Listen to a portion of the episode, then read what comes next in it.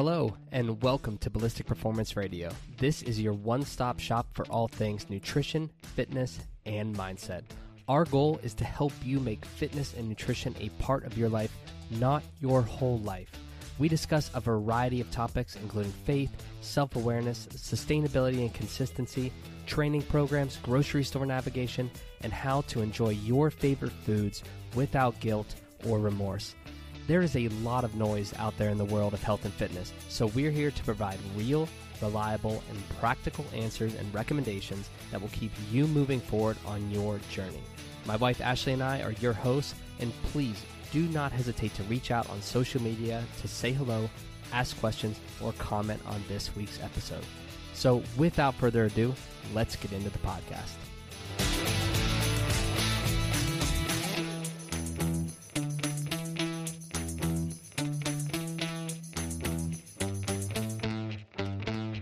All right, welcome back. This is episode 143, and today I am here with two incredible people. Well, maybe one. I don't know if we can count you, Ash, as an incredible person. You've been on the show a lot recently. I have been.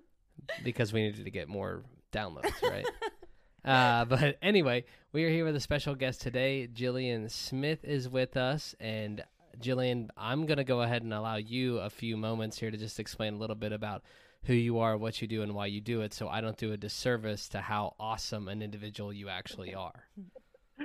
Oh, thank you so much. And thank you for having me. I'm so excited to chat with you guys today. So, I am a gut health registered dietitian. So, all things gut health is my jam. I work under a lens of functional medicine. So, really, what that means is that my aim is truly to get to the root cause of my clients' imbalances. So, I see clients for all things gut health. A lot of my clients are coming to me because maybe they were told they have irritable bowel syndrome. They struggle with frustrating gut symptoms like bloating or bathroom issues, issues with digestion, and I help them figure out what's causing those symptoms, correcting those so that they can feel so much better in their bodies.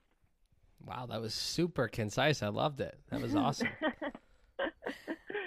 uh, well, perfect. And so that sort of leads into the topic of the day, which is gut health. And as you mentioned, you're specializing in that with that functional medicine lens. So, just to start things off, could you just briefly explain what gut health is, like maybe define it, and then some of the factors that comprise that and why it's so important? Oh, yes. Well, it's a loaded question. So, the gut health the gut is responsible for so many things. So, really, when I'm talking about gut health and when I'm referring to the gut, it's really everything from where food enters up at our mouth to where food exits. That entire tract, it consists of trillions of bacteria that are really, really important for many different systems in our bodies. It's going to regulate, of course, our digestion, so how we're breaking down foods, how we're absorbing our nutrients, which in turn is going to affect our energy production, it plays a role in our hormone health, in our metabolic health. It plays roles in our skin. And really, the gut is referred to as our second brain because the gut really has a powerful relationship with our brain. So, a lot of mental wellness will come back down to the gut. I say that the gut is the center of all health. And so, when things in the gut are messed up, we really start to see this bleed into other aspects of our lives. So, like I was saying, I work with a lot of clients who come to me when they have a lot of digestive symptoms, things that can look like bloating or bathroom issues, but gut issues go far beyond just those more obvious digestive issues. And gut issues can also look like depression and anxiety, wonky hormones, skin issues, things like eczema, psoriasis, acne, autoimmune conditions. Um, you know, so many things can really come back down to the gut. So that's why I get so excited and so passionate about gut health because it just affects so many things in our health and our well being. Yeah, absolutely. I mean, in just that description alone, if folks aren't familiar with gut health, they're probably thinking, holy shit, that is a lot of influence on the body. so much. Yeah, it just affects so many things. And a lot of times people don't think of, you know, maybe their chronic fatigue, feeling tired all the time, or their heavy, painful periods. They don't even think that that could be related to the gut. And so I'm really out here kind of trying to shine this light on that the gut is responsible for so much. So we have to show it some love and give it the support that it needs. Yeah, absolutely. And so that said, you were explaining how it's involved in all these other systems and it can influence all of these systems. What are some of the signs and symptoms of someone that might have poor gut health or is, you know, moving to in that direction? Yeah, absolutely. So some of the most common signs we can start with those more digestive symptoms. So things like bloating, whether that be bloating after you eat meals or bloating just throughout the day. I get a lot of clients who come to me saying that, you know, they have that like pregnant belly look by the end of the day. They wake up, they feel good. At the end of the day, they look six months pregnant because their belly is just so distended from bloat. It can look like a lot of embarrassing gas. So if you're just constantly having gas throughout the day, or maybe it's trapped gas causing a lot of pain and discomfort, any sort of abdominal pains, whether it be cramping or nausea or any like upper GI stuff, things like heartburn, reflux, GERD, those are all going to be symptoms of some digestive issues with your gut. But like I was saying, since gut health bleeds into so many other aspects of our health, it can also look like things that aren't directly looking like those digestive symptoms. So it can also look like those skin issues. It can look like autoimmune conditions. It can look like having chronic fatigue and just feeling tired all the time. Because when you think about it, since your gut is the thing responsible for breaking down your food, absorbing those nutrients, if you're not doing that, and if your body's not getting the nutrients it needs to produce energy, you're going to be feeling really tired. Maybe sleep disturbances. Your gut plays a role in that because it produces a lot of our sleep hormones, the things that make us fall asleep, make us feel tired, make us feel relaxed. So um, if you're not producing a lot of those feel good, relaxing hormones, that can also lead to things like anxiety and depression. So really so many things can look like gut issues. And many times people don't even realize that some of those things are actually because of your gut health. Yeah, absolutely. And I think it's really eye opening to understand that and to think, okay, it, I don't necessarily it's not normal to feel like this all the time or it's not normal to be bloated yeah. all the time it's not normal to experience x y and z because i think a lot of times especially in our current culture all of those things are normalized or just you're told that you know it's it's part of the process or that you're gonna you're gonna have to deal with this etc Oh my gosh, yes. And that is what I really try to preach is that those symptoms that you're feeling, they're not normal. And just because something's common doesn't make it normal. So just because a lot of people are dealing with bloating or maybe a lot of people are struggling with constipation, that doesn't make it normal. And it doesn't have to be that way. Even things like headaches, feeling stressed out all the time, feeling overwhelmed, like you can never get ahead of your to-do list. You just always have more to do these can all be things that are really common in our modern society, but they're not normal. And you deserve to feel good in your body and not have these symptoms. Yeah, absolutely. And that, that makes me think of a conversation I had a while back with Bridget when we had her on the podcast. That uh, I had a friend who came to me and said he is getting all this testing done and he was having these digestive issues. And eventually they boiled it down to the fact that he needed to eat like a low FODMAP diet or you know, and mm. and he's like, I can't eat broccoli, and I said, dude, that's a problem. That's not normal. You should be able to eat broccoli. Like so, even when you do get some of this testing done and you pursue these different avenues, it's not necessarily that they're getting to the root cause, which I'm sure we'll talk about here. But it is not normal to not be able to eat these types of foods. There's something beyond that that's causing these issues. Yes, 100%. And, you know, I think especially when we're talking about gut health and digestive issues, food gets the blame so often. And really, people are like, oh, I ate this food and I got bloated. This food causes my gut issues. And very rarely is it the food that's the issue, it's the environment that the food's going into, which is your gut. So we're blaming the food for being the problem, but the food's not the problem. It's that you have imbalances in your gut that you can't break down that food. So that's really what we need to be addressing. Absolutely. And piggybacking off of food, just something that I figured we cover here in the beginning before we get into a bunch of detail. A lot of times when people hear gut issues or talking about gut health, immediately fiber comes into the conversation. So I just wanted to cover this in the beginning because I know Ash is very passionate about getting a lot of fiber, and we preach this to all of our clients. So why is fiber so important when it comes to gut health? Yes. So fiber is what feeds the good bacteria in your gut. So, like I was saying, the gut is home to trillions of bacteria. And many of that bacteria is really beneficial for our health. So we really need to be sure that we're getting the food for this bacteria so that they can thrive and in turn make your health thrive. So if we're not feeding this bacteria, they're going to die off and that's going to lead to more poor gut health.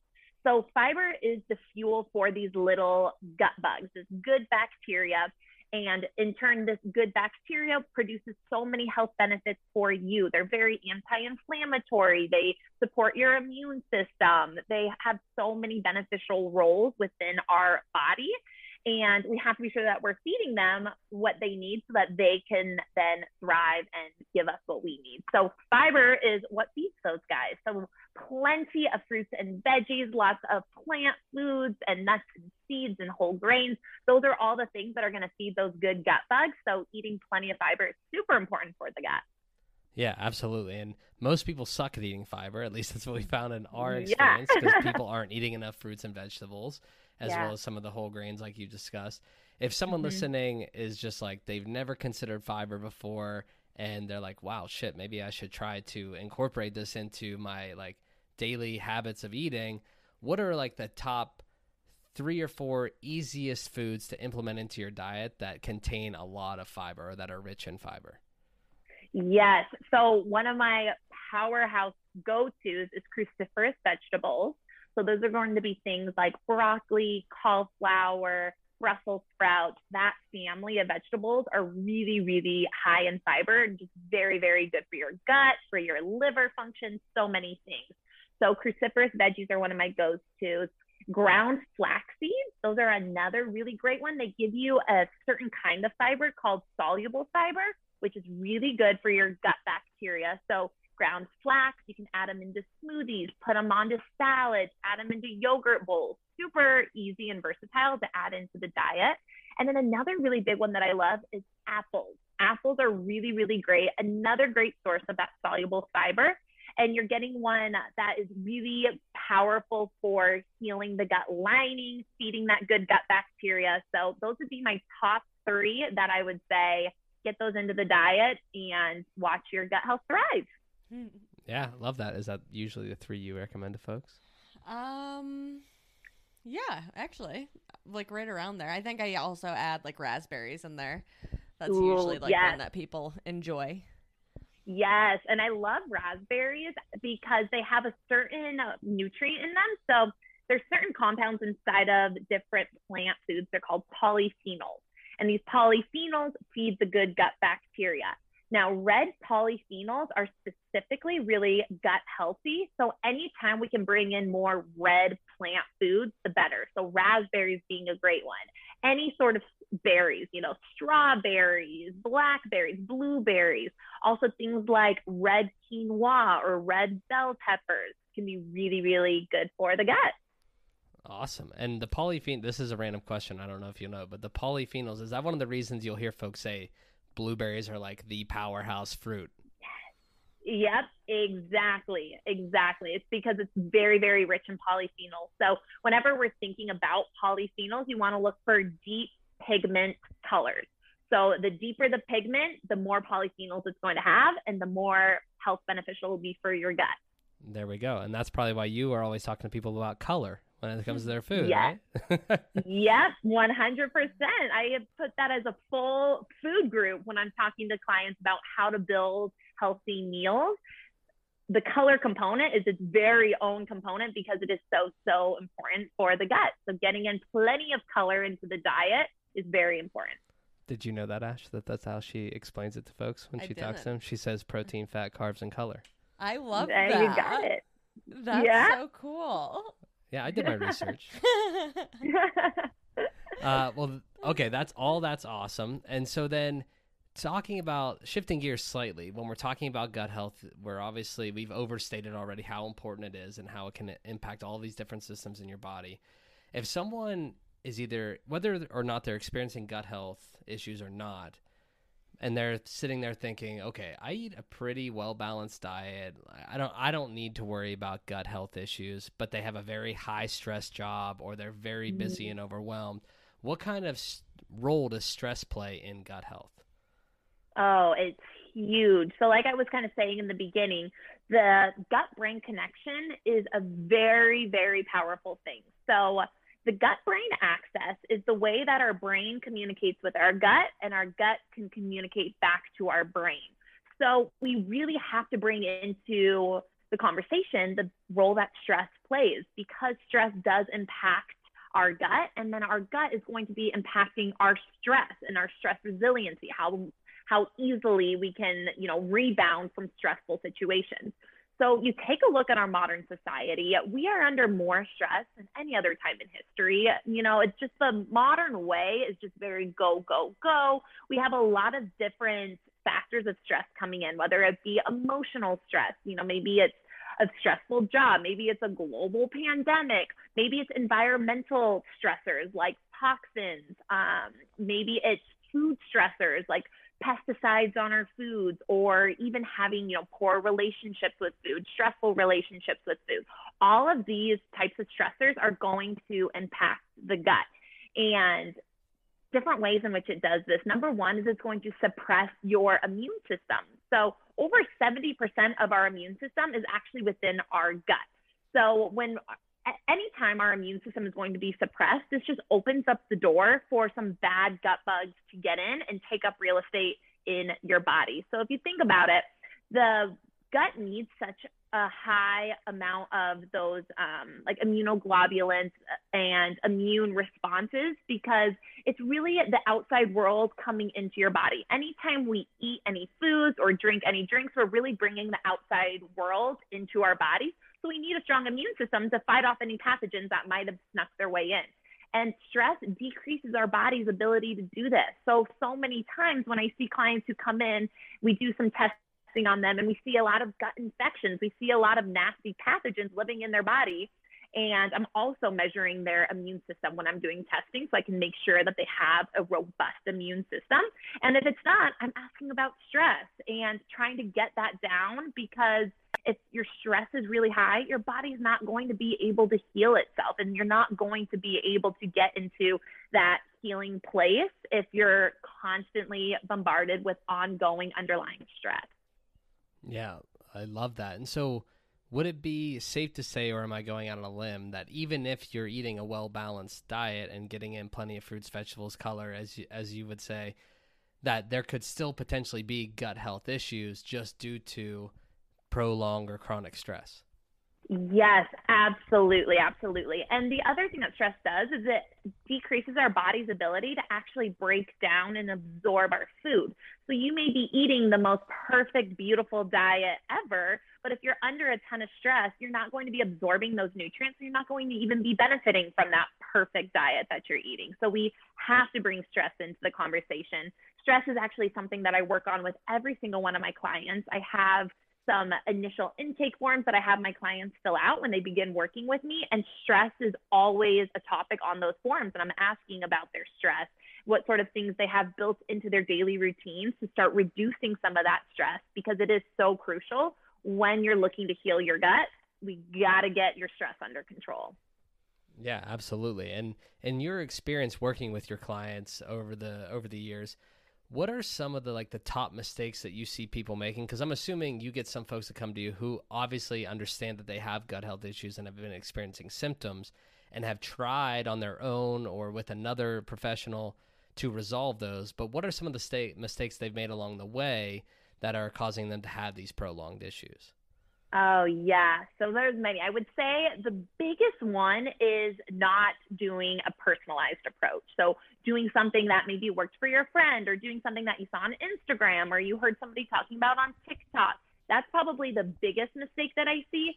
And it's really hard, you know, it's kind of the social norm to, you know, be scrolling social media and to be seeing all these tricks that worked for somebody trying it yourself and if it didn't work you can feel like you're a hopeless case or that nothing's ever going to work for you or maybe you just tried everything. And really it's not the fact that you're a hopeless case or that nothing's going to work for you. It's that that specific thing didn't work for you. And lacking personalization when we're going through any sort of healing journey is a huge mistake that I see. And we're all so different as individuals. So we all have to be healing our guts in different ways. We can't have the same approach or the same protocol across the board because we're all unique. We all have unique triggers to our gut issues. And so our approaches have to be unique and personalized as well.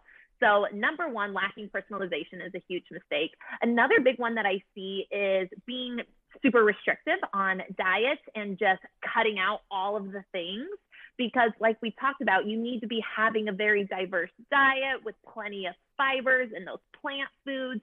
And so sometimes i see people who are like i'm just going to cut out all of these vegetables because they make me feel crummy. That's what i see a lot is a lot of times when you do have gut issues sometimes vegetables they are really hard to digest and can make you feel worse and so a mistake that I see a lot is people just cut them out, or maybe they'll just have a handful of like five foods that they know make them feel good, so they just eat those. But long term, you're just doing more harm than good to your gut by having a very restrictive diet. And then number two, or number three, I would say is being too stringent on a protocol because that's just creating more stress. So the more restriction you have, the more strict you feel you have to be, that's causing more stress around it, which is in turn, like we talked about, only going to make healing your gut that much harder. Yeah, those are awesome. And I, Ash was like kicking me under the table here mm-hmm. when you had mentioned like sticking to the five foods that you know you feel good eating. Because even though yeah. even though we're working together, I still find myself gravitating towards those because they do make me feel less shitty than if I eat these other other types yeah. of foods. 100%. And I mean, I struggled with my own gut issues for so many years. And so I get it. I had like a list of five foods that I was like, I'm just going to eat these because they're the only ones that make me feel good. So I'm just going to do that. But, you know, as I get more and more into gut health and I became a registered dietitian, now I'm learning like, oh, goodness, that is doing so much harm to your gut because you're not allowing that good bacteria to grow if you're only eating the same five foods. We really have to be eating a diverse diet if we want to have good gut health. Yeah, absolutely. And I've obviously learned that along the way working with you. And Ash is still pushing me harder and harder every day. So just know she's keeping me Sneaking accountable. those foods in there without him knowing. Thank you, Ash. I love it. Yeah, yeah. Because I'm not an ideal ideal client, that's for sure. Uh, so anyway, so you had mentioned in that response that we can't really have one set protocol for every individual because we need to have that customization. But are there some initial steps that someone could take if they're listening and deciding they want to start this journey of exploring their gut health? Are there some general guidelines or steps they can take and then eventually get to that customization? Absolutely. So number one is where I would recommend start is the stress piece and start building in stress reduction techniques into your day. Um, what I really like to do with my clients is really sitting down, peeling back the onion, and identifying where sources of stress are coming from and start figuring out where can we delete or where can we delegate things off of your plate because just as a society we all have so much on our plate so where can we really get honest with ourselves and say okay i need to start building in some time for me some time and space for me time to bring energy back into myself so how can we delete some things off your plate or if we can't delete anything where can we bring in more restorative stress reduction techniques things that you actually enjoy. Maybe it's journaling, maybe it's meditation, maybe it's going for walks, maybe it's playing with your dog. You know, where can we start building in things every single day to start combating that fight or flight response that so many of us just live our lives in? And so that's a really big one that I recommend everybody can start with, as well as starting to optimize things like sleep sleep is going to really impact your gut health. Um, and when we're actually sleeping, this is when a lot of healing is happening within our body. So starting to optimize your sleep, whether that be, you know, turning electronics off at least 30 minutes to an hour before getting into bed, or maybe it's going into bed an hour earlier and instead of watching Netflix, doing something like journaling or reading a book, or, you know, some of those things that we can start to really improve sleeping habits. I think that that's just such a miss mark, which improving our sleep and reducing our stress, it sounds simple, but it's not always easy. So, really kind of nailing in some of those foundational basics is so huge. And then also nutrition. Nutrition is another huge foundation that we kind of have to set that before we even get into anything like testing and supplements. So making sure you're eating a balanced diet, like you had said earlier, the protein, fat, carbs, and color, making sure you're having those four components in all of your meals and getting in lots of colorful fruits and vegetables and those fibers like we were talking about. Yeah, I love that. I love that the first two actually have nothing to do with nutrition because that's where everyone's mind goes immediately when you're thinking of gut health. So, really, really interesting and helpful there. Now, before, or let's say this, after they've done those three things, let's say they decide they want to continue to pursue this and look into that customization or that next step. How can someone find like a credible, knowledgeable, experienced professional or practitioner especially when you live in an area that maybe isn't as populated or they don't you don't have access to one. How how can they go about that? Yeah, you know, I'm asked this a lot, and my response is super simple, and it's social media. I think if anything came out of this crazy global pandemic that we have been in the past couple of years, it's the expansion of telemedicine and telehealth, and that you really don't need to be seeing in-person clinics as much anymore as we maybe had to five, ten years ago. And really this the telehealth space has really boomed and there's incredible practitioners that you can now have access to from your fingertips. And so many of them are now on social media. And so they're sharing their message, their approach to health.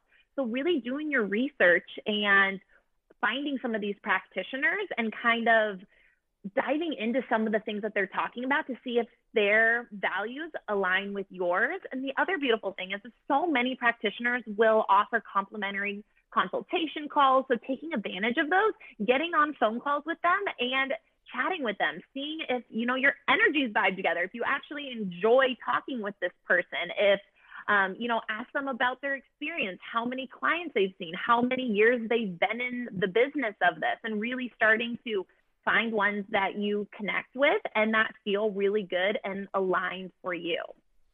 Yeah, I love that advice. Now, I don't want to get negative, but what are some like red flags if someone's on social media and they see like an influencer or an individual who claims to be a professional or practitioner that then they look into and it's like, whoa. Like what would be something that would catch your eye and say, probably look elsewhere?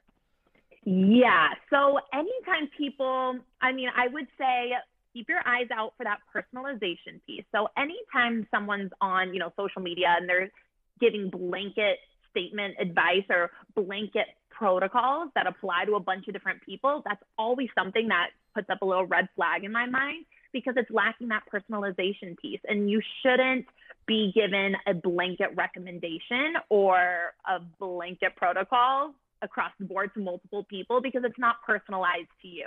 So really keeping some some feelers out for things like that and making sure that you're working with somebody who recognizes the importance of personalization and recognizes that the human body is so complex and that we really have to be diving into so many different systems when we're trying to heal anything with your health, but especially the gut. And we really have to take into account that so many things affect the gut. So if they're only focusing on nutrition, for example, but they're not even bringing stress or your sleep or your hormones or anything else into the conversation, that's another little red flag that I would have some caution around.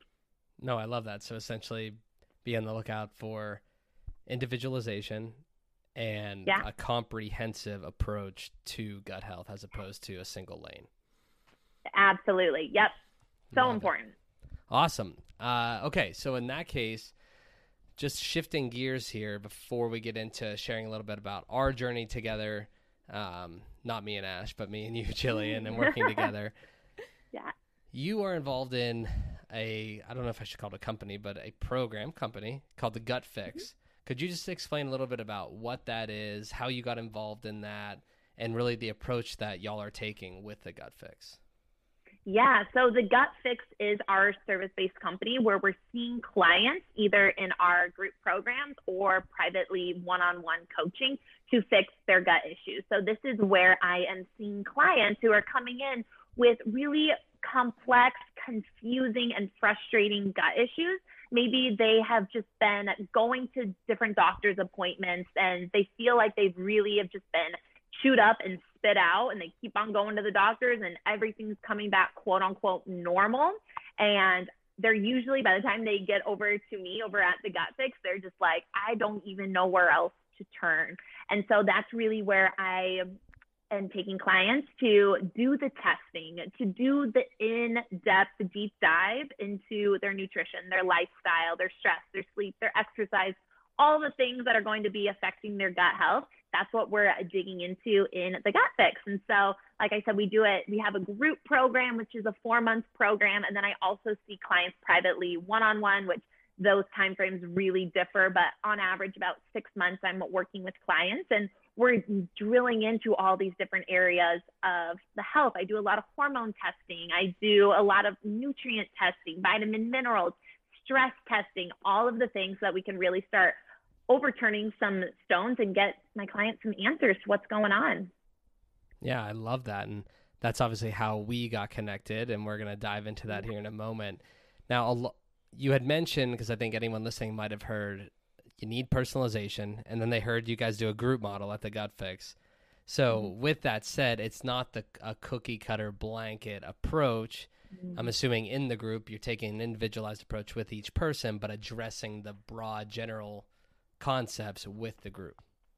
Yes, exactly. And I actually I call it a small group program because I do keep it small because there's such um, a level of personalization in there that I can't have a huge group. So we keep it small, but every single person in this group program gets the stool testing. And I'm I know we're going to be talking more about the stool testing, but the stool testing is really the best way to figure out what's going on in the gut and figure out those root causes to some of those confusing symptoms. So every single person gets that stool testing. Every single person gets a session with me to go over the results so I can explain exactly what those results mean, what's going on in their unique gut. And then I'm personalizing a plan for each individual inside of the group. And so every single protocol and every single plan that I'm creating is very different because it's dependent on their test results, on their current nutrition, on their current lifestyle practices. Yeah, absolutely. I love that. And it's a very similar concept to what we utilize in our group course as well. Now, we mentioned earlier that it's not just about nutrition, that there are these other factors that are need to be addressed. And one of the big things I know we've talked about with Bridget, you and I have talked about in separate conversations is the need for supplementation when we're talking about healing the gut. So that said, you also are involved in a company called Gut Personal, or at least affiliated with, and yeah. you're providing these types of supplements that we need in this gut healing journey. What would you say are the three biggest supplements? And obviously, it's different for per individual and per case but if you had to pick three that you'd recommend to someone who's experiencing gut issues or that you likely would prescribe to someone who's in the program. Yes. Oh, so huge. So yes, Gut Personal is the sister company to the Gut Fix, and Gut Personal is more of our product-based company. That I'm, I'm also the lead dietitian over at Gut Personal, and so we have these personalized gut healing supplements, so that if you're not in a place to work with me privately one on one or in our group program, then going with the gut personal supplements can be a great place to start to just start dipping your toes into healing your gut. And I would say my top threes are number one, the miracle worker, which is a highly absorbable form of magnesium.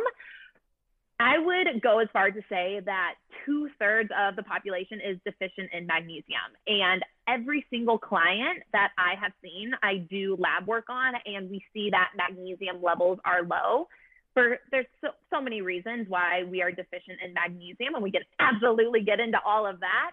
But we're deficient in magnesium and it's so so important for so many systems in the body so the miracle worker would be number one is what i would recommend another big one is the healer so the healer is a um, it's a single ingredient immunoglobulins and what it does is it literally like the name suggests heals the lining of the gut so especially if you're somebody who has had gut issues for a long time there's likely a lot of damage in your gut and we need to heal that up so that your gut can actually get into a place to begin healing itself.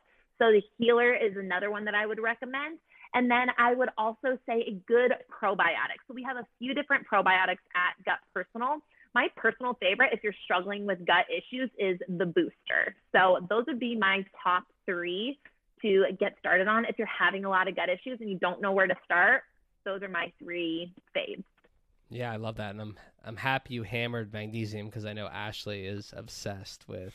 I am magnesium obsessed with the miracle and, worker. yeah, I mean we both take it, but she is like very, very obsessed. I would say in a way that is Not good. obs- yeah, but like I just make sure I prioritize taking it every night. Like Yeah. I just I notice a big difference when I don't take it. Yeah. Yes. And so many people do notice such a big difference when they start it. And it's because we're so deficient in it as a society. So when you start adding magnesium in, your body is like, oh my goodness, this is what I've been needing. And you realize just how deficient you really were in magnesium because you notice such a difference. Yeah, absolutely. For sure. And I, I was the same way. Definitely noticed a difference when I started taking it. And just to touch on this briefly, because I don't want to fall down the rabbit hole, but why are we so deficient in magnesium? Is it that we're not consuming or ingesting the types of foods that it's, you know, primarily found in, or does it have something to do with lifestyle? Why, why is that happening? Yeah, so a few factors here. So, number one, modern agriculture, our soil is just really depleted from those vital minerals like magnesium. So, it's not really even in our food supply like it was 100 years ago. So, number two, there's not that many foods that are super high in magnesium unless you're eating a crap ton of pumpkin seeds and dark chocolate every single day. It's really hard to get enough magnesium from food alone. And then number three is our modern lifestyle and stress. So, in times of stress, magnesium is the first nutrient to go. Your body plows through magnesium in times of stress. So, when we are super busy, when we are stressed out, your body is plowing through magnesium and then we're not getting enough of it from our food to offset that balance. And so a lot of us end up deficient. Also, having gut issues. Magnesium is kind of a finicky nutrient, which it's very difficult to absorb if the conditions are not perfect. So if you have gut issues, you probably are not absorbing it. So there's a lot of different factors that are kind of compounding on top of one another that is leading to just our society being deficient in magnesium. There we go. I learned something new. Did you know that? I didn't know all of that. That's super interesting. I'm shocked. I thought you would have done the homework on that. I didn't know the soil uh, piece. That's Yeah. really cool. Yes, Very the big one. Yeah.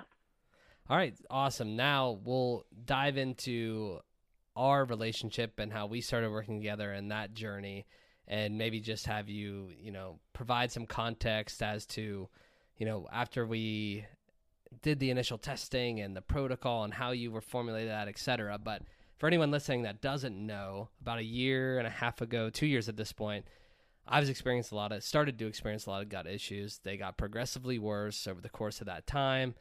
And it's a unique situation in the fact that it wasn't like uh, bacteria overgrowth. It wasn't any of the, I don't want to say traditional, but any of the things that most people think of when it comes to gut health.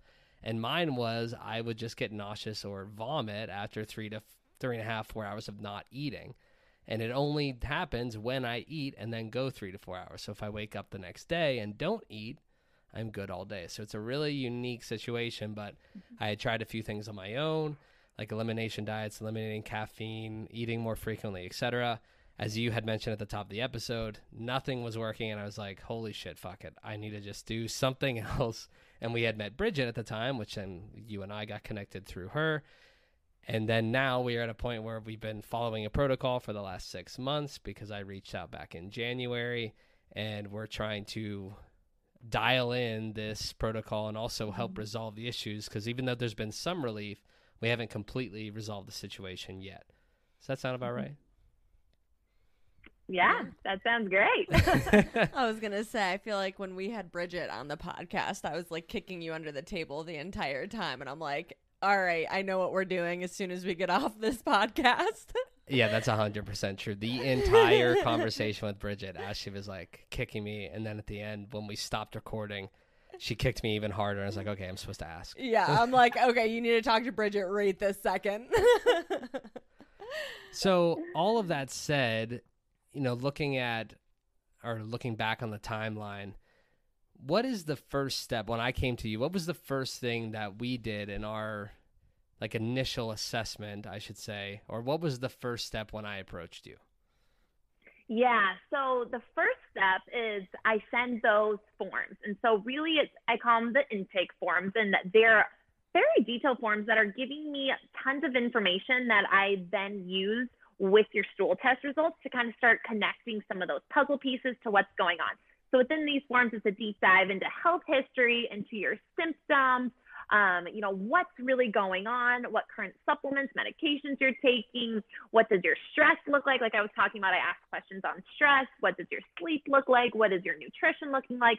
So it's a really detailed form to give me the information that I then use when we get your stool test to start connecting some dots as to what's going on and to start you know forming some some ideas some suggestions of to okay you're struggling with this symptom.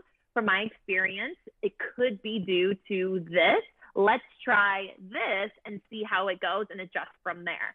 So really that first step are the forms and then you get that the stool test. So for anybody who doesn't know, the stool test is sent directly to your home. You complete it from the convenience of your own home. Very humbling experience, but we get so much great data from these results. You send it back to the lab, they send me the results at that time. And this is how uh, you and I did it, Derek. We then get on do a session together where I can then explain to you your stool test results and kind of start connecting some of those symptoms to what the results are showing us.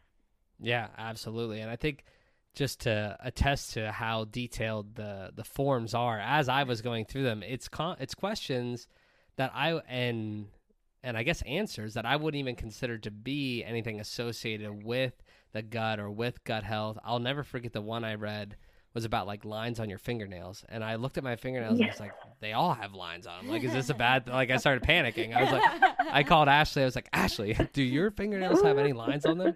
And but and I think you had mentioned that even before I completed the form that it might seem out of context, but just to provide all of the answers because all of this can be linked in some way or another. Um, so very very detailed there. And then yes, the stool sample was horrendous, literally the most scarring situation of my life. I think it was more scarring for me. yeah, no, it's not actually bad, but it was I'm just not good with that stuff. So it was bad. no. Yeah, it's it's it's kind of gross. I'm I'm not gonna lie to you, but it's worth it because then you get the results and you're like, okay, it was terrible, but now it's worth it. so why is the stool test essential? Like, what is, is it providing something that other tests can't? Because I'm sure there are other protocols just that aren't as, I'm to say, accurate or reliable. Yeah, they're just not as helpful all the time. So, so many times when you're going to your traditional conventional medicine doctor, um, they might be running a bunch of tests, things like maybe they're doing some blood work, maybe they're doing a colonoscopy, maybe they're doing an endoscopy. And those can absolutely be helpful and they can still be really great data to use alongside stool testing just to give us some more information to what's going on. But those things are really looking for any structural abnormalities. So they're kind of looking to rule out any of like the big, bad, scary things. And so it is helpful to rule out some of those really serious things.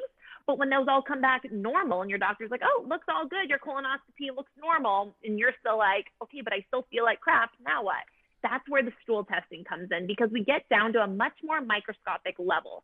In the stool testing, we're looking at strains of bacteria. We're looking at your good gut bacteria, your bad, bad bac, your bad bacteria. We're looking at any pathogens in the gut, gut infections, parasites. We're looking at how well you're actually breaking down your food, absorbing your food all of those things are not looked at when you're doing something like a colonoscopy or an endoscopy. It doesn't get down to that microscopic level. So um, we get way more information as terms of all of that with the stool testing. Yeah, love that explanation. And it's something that I literally just experienced because even though we did stool testing, you had recommended, hey, just in case, let's also take a look at potentially scheduling either colonoscopy or endoscopy just to rule out some of the bigger, badder stuff. And I think that's a good point to make because I think a lot of people hear functional medicine or functional practitioner and they immediately think that that individual is now opposed to all things Western medicine, and that's not necessarily the case. In most cases, it's not. Both are can be useful in certain ways, and in my scenario, we utilized both. And just to attest to your point of the stool sample getting down to the microscopic level, and correct me if I'm wrong, in an endoscopy or colonoscopy, the best they can do is biopsy the tissue, and even then, you're still not seeing all of the bacteria. They may they're checking for specific things like wheat allergy, celiac, etc. Exactly. Yep. It's just looking for different things, and so yeah, I think that there's really a place where conventional medicine shines, and there's a place where functional medicine shines. And so when we can combine all of that together, that's really, really powerful. And just the more data that we can get to support what's going on in your unique body, the better. Yeah, absolutely. And after you got the in our scenario, after you got the the results back from the stool sample, you read through all the forms, you're obviously looking to see okay these are the symptoms this is how they may be connected and then you create this protocol in which you're then i don't know if prescribing is like the correct word but then what you're recommending that i follow in order to help heal some of those issues and that's obviously where then you can include the supplements that may be beneficial in that process as well now with those protocols how often or how let me say this how long does it typically take to experience any kind of healing or resolution of the symptoms? Yeah, so it really, really depends. So, number one, we're all very, very different. So, our bodies are going to react to supplements in a different way. Sometimes people are really sensitive to supplements. So, we have to add them in very slowly and gradually. So, of course, it's going to take them a little bit longer to get up to that full, you know, therapeutic dose that we want them to get at. So, it could take longer for those instances. Sometimes people just forget to take supplements, so inconsistencies can then make it longer. Um, sometimes people just have more factors that are coming in. So for people who are more stressed out, it's going to make take them longer to heal. For people who are not sleeping well at night, it's going to take them longer to heal. So so many different factors can be playing into this. But on average, I typically recommend for my clients, here's the supplement protocol that I recommend for you stick with it consistently. That's the key, consistently for three months and then check back in with me. And after kind of that three month mark is where I really like to start assessing okay, what's working? What are you still struggling with? Is there anything new that came in? And then adjusting from there. So that's typically what I recommend is consistent three months, just really start noticing some differences. That's the other thing when you're working with supplements and doing more of a natural approach using you know, natural herbs and botanicals as opposed to like medications and antibiotics, they take longer. And that's the other thing about our modern societies. I think we're so accustomed to quick fixes, and that's what everybody wants. They want to feel better right now. And so it can sometimes be hard to stick with something consistently for a three month period. So I always try to encourage my clients like, hey, this is going to take a little bit longer than pop in a medication or an antibiotic that's going to give you those quick results. But if you want to go at it as the natural way of doing things, then just I like to preface that that it just takes a little bit longer. Yeah, absolutely. I love that response. And yes, I we completely agree. We talk about it all the time with fitness and nutrition and the you know the most broad goals like weight loss, building muscle, body composition change. It's just not going to happen overnight. It takes time. It's part of that process. Now, backtracking slightly, once we did the stool test, we got the results back, we formulated this protocol. With my results specifically, what what about those results made you also recommend hey just in case let's also look at potentially getting this endoscopy or this colonoscopy? And i ended up having a HIDA scan as well. But was there something particular about the results that you then recommend folks do that? Or do you recommend that with everyone just to cover those bigger you know more potentially problematic?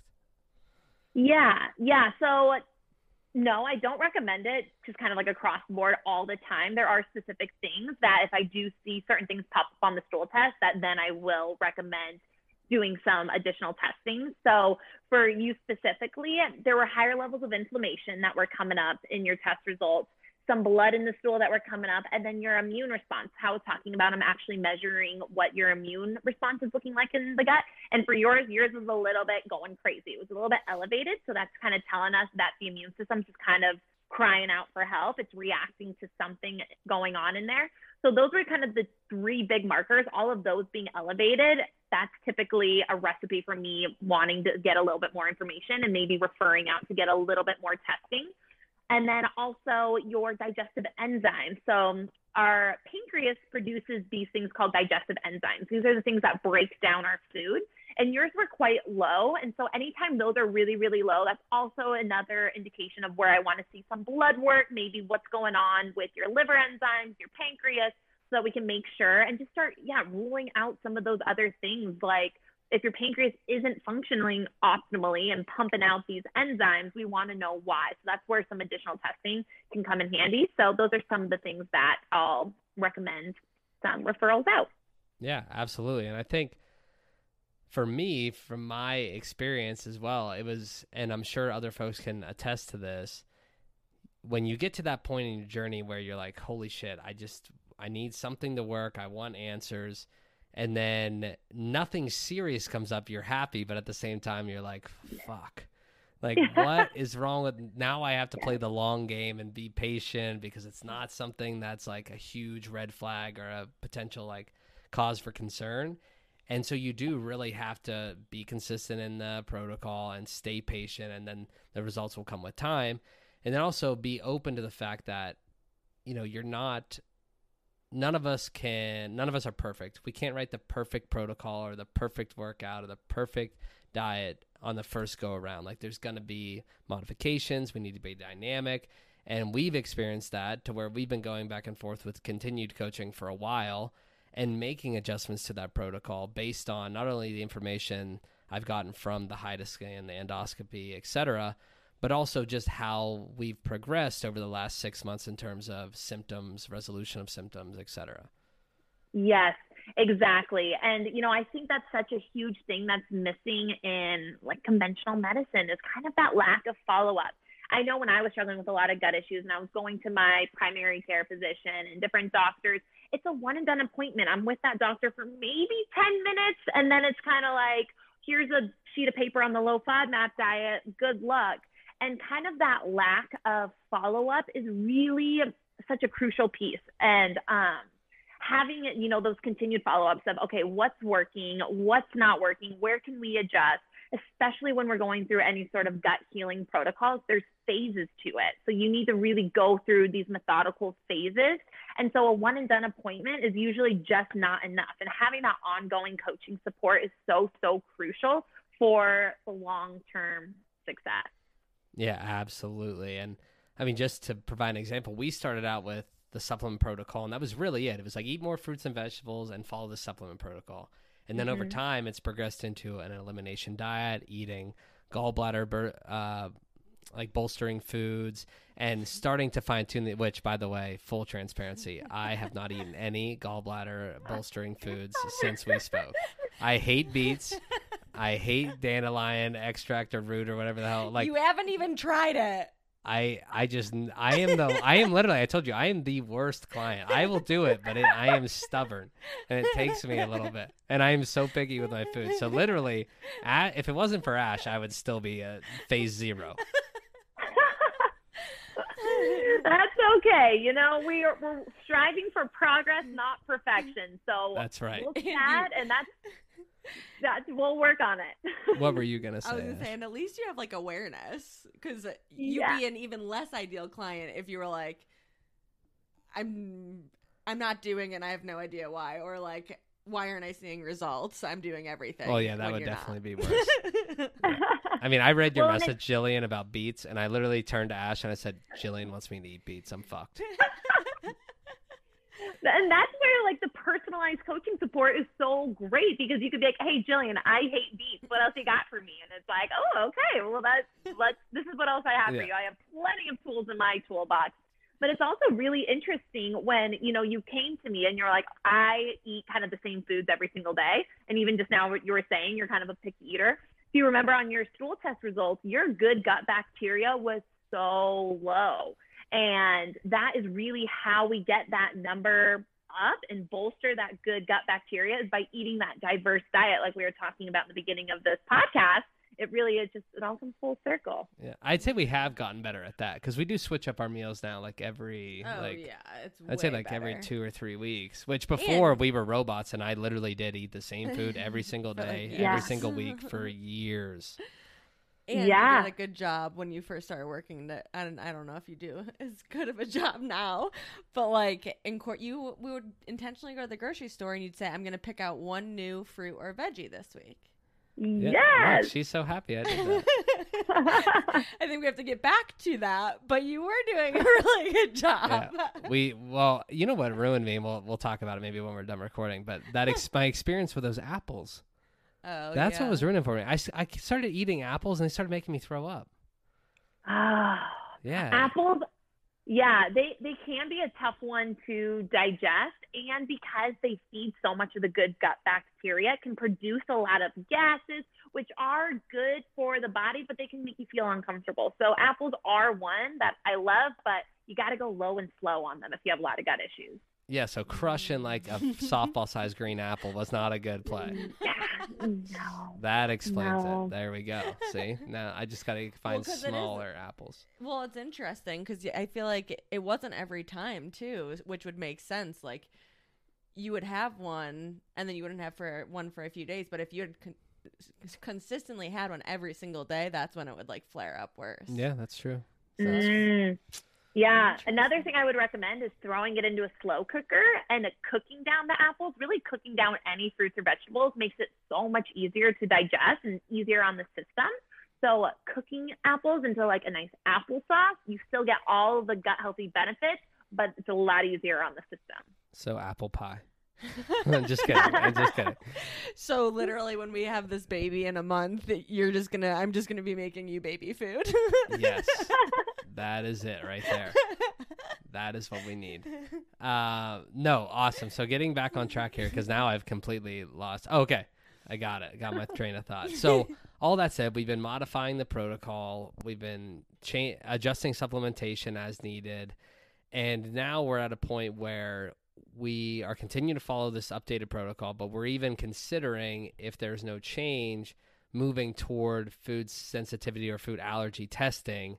And so I just wanted to briefly touch on that because I think a lot of people hear food sensitivity tests and they think of like those little packets you get in the mail at your house and you take them and then whatever food you just ate is usually what flares up and turns all red flags. So can you explain a little bit about why the those at home food sensitivity tests are not the most optimal and why it's better to invest the money and go with a more appropriate test from a practitioner or professional? Yes, absolutely. So this is a big one. When I work with clients, they bring me these food sensitivity test results that they did at home and they're like, "Hey Jillian, these are all the foods that I can't eat." And it's just a laundry list of foods and I'm like, "What do you mean you can't eat all of these?" And it always are the foods that either you eat frequently or that you've just eaten recently. And the reason because of this is that really what those tests are showing us is that you have some leaky gut going on. So maybe you guys have heard of this term leaky gut before. It's basically when things that are not supposed to get out of the GI tract are able to escape. And that's the thing that lays right on the other side of the GI tract is your immune system. So when these food particles are able to escape your GI, triggers your immune, and your immune creates an antibody. And then this is what's being picked up on all of those at home food sensitivity tests. So the problem is not that you're reacting to these foods. The problem is that you have leaky gut and that things are getting outside the GI tract when they're not supposed to. So the answer is not to eliminate all of these foods. The answer is let's heal up the gut, correct any of those imbalances, and then those foods will become a non issue because they won't even be able to trigger your immune response. So the testing that I do is we're looking at more of a peptide level testing. So what those at home ones are looking at are whole food proteins. And we don't we shouldn't have any whole proteins even making their way into the small intestine. And if they're making their way into the small intestine, that's telling us that we have that leaky gut picture going on, that we're not breaking down our foods well. And so the testing that I do with my clients is we're looking beyond just that oh, you have a leaky gut. And we're actually looking at if your body's reacting to the peptides of protein. So it's a much more microscopic level. And so basically, what it's telling us is it's not just saying, like, oh, you have leaky gut going on. It's, okay, you're actually reacting to these foods. So it's way more helpful information. Yeah, absolutely. And I think we've talked about that with quite a few of our clients as well, uh, just based on the types of those tests. Now, is that what you're explaining? Is that considered a food sensitivity test or is that a food allergy test? So I I measure for both, but they're kind of two separate things. So they're both involving the immune system. So you have, you know, your food allergies. These are more of those they call the IgE mediated responses. So these could be things like if you have for example, a peanut and you go into anaphylactic shock. That is more of that IgE mediated response.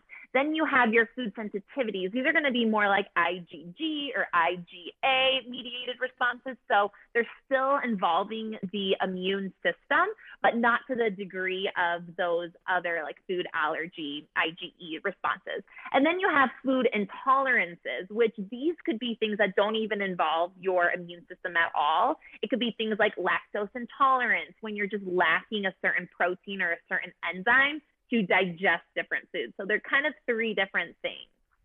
Gotcha. I think that was a perfect explanation. Yeah. Breaks it down. It does. Uh, no, that was super helpful. And I think just to sum all of that up, it's really, you know, my journey specifically, it's a perfect testament to the fact that it's not going to happen overnight, that it needs to be an individualized approach, that consistency is key, that having someone to hold you accountable, like my wife, who just forces me to eat foods that I wouldn't normally, is huge. But just really being willing to invest the time, the energy, and the effort to this entire journey across all the the fronts here in order to heal the gut and not just put a band-aid over the problem. Yes, absolutely. And it does. I mean, it takes time and it takes some effort, but it is so worth it to just feel good in your body. Absolutely. I couldn't agree more. Uh, well, Jillian, we appreciate you so much for taking the time to have this whole conversation. I think it was super insightful, probably provide a lot of context and information to people who maybe don't know anything about gut health or starting a gut health journey. So, if folks listening want to find out more about you, the Gut Fix, Gut Personal, all these awesome things that you're involved with, where can they find you? Yeah, so Instagram really is the best place. So, um, if you want to get started on some good gut healing supplements, we have a great Instagram page for the Gut Personal. We have a personalized quiz. I can help speak with you as well to get you the supplements that would be most beneficial for you. If you want to dive into some gut health coaching and really dive deep into fixing your gut issues and maybe some other issues of your health that you might be concerned about, the gut fix would be great. And then, of course, I am on Instagram as well. And so, if anybody ever has questions, DMs are always open, and I love chatting and connecting with people. Awesome. I'll be sure to place the link for all of that in the show notes as well. Uh, but again, we appreciate you so much, and thank you for coming on the show. And hopefully, we'll have you on again in the future. Yeah, absolutely. Thank you so much. Thank you so much for listening to the podcast. Whether this is your first time tuning in or if you're here with us each and every week, Ash and I just want to take a moment to express our thanks and gratitude. We are so incredibly blessed to have your support, and we could not continue to show up week in and week out if it were not for you. If you enjoy what you hear on this channel, please head over to Apple Podcast, leave a five star rating, leave a review in there as well. That is how we reach more people and change more lives through the platform. Lastly, if you don't follow us across all of our other social media accounts, you can find us on Instagram, TikTok, Facebook, and YouTube. Our handles are either ballistic.performance or ballistic performance across all of those platforms. Or you can check us out online at trainballistic.com. Again, we appreciate and love you so much, and we hope you have a fantastic week.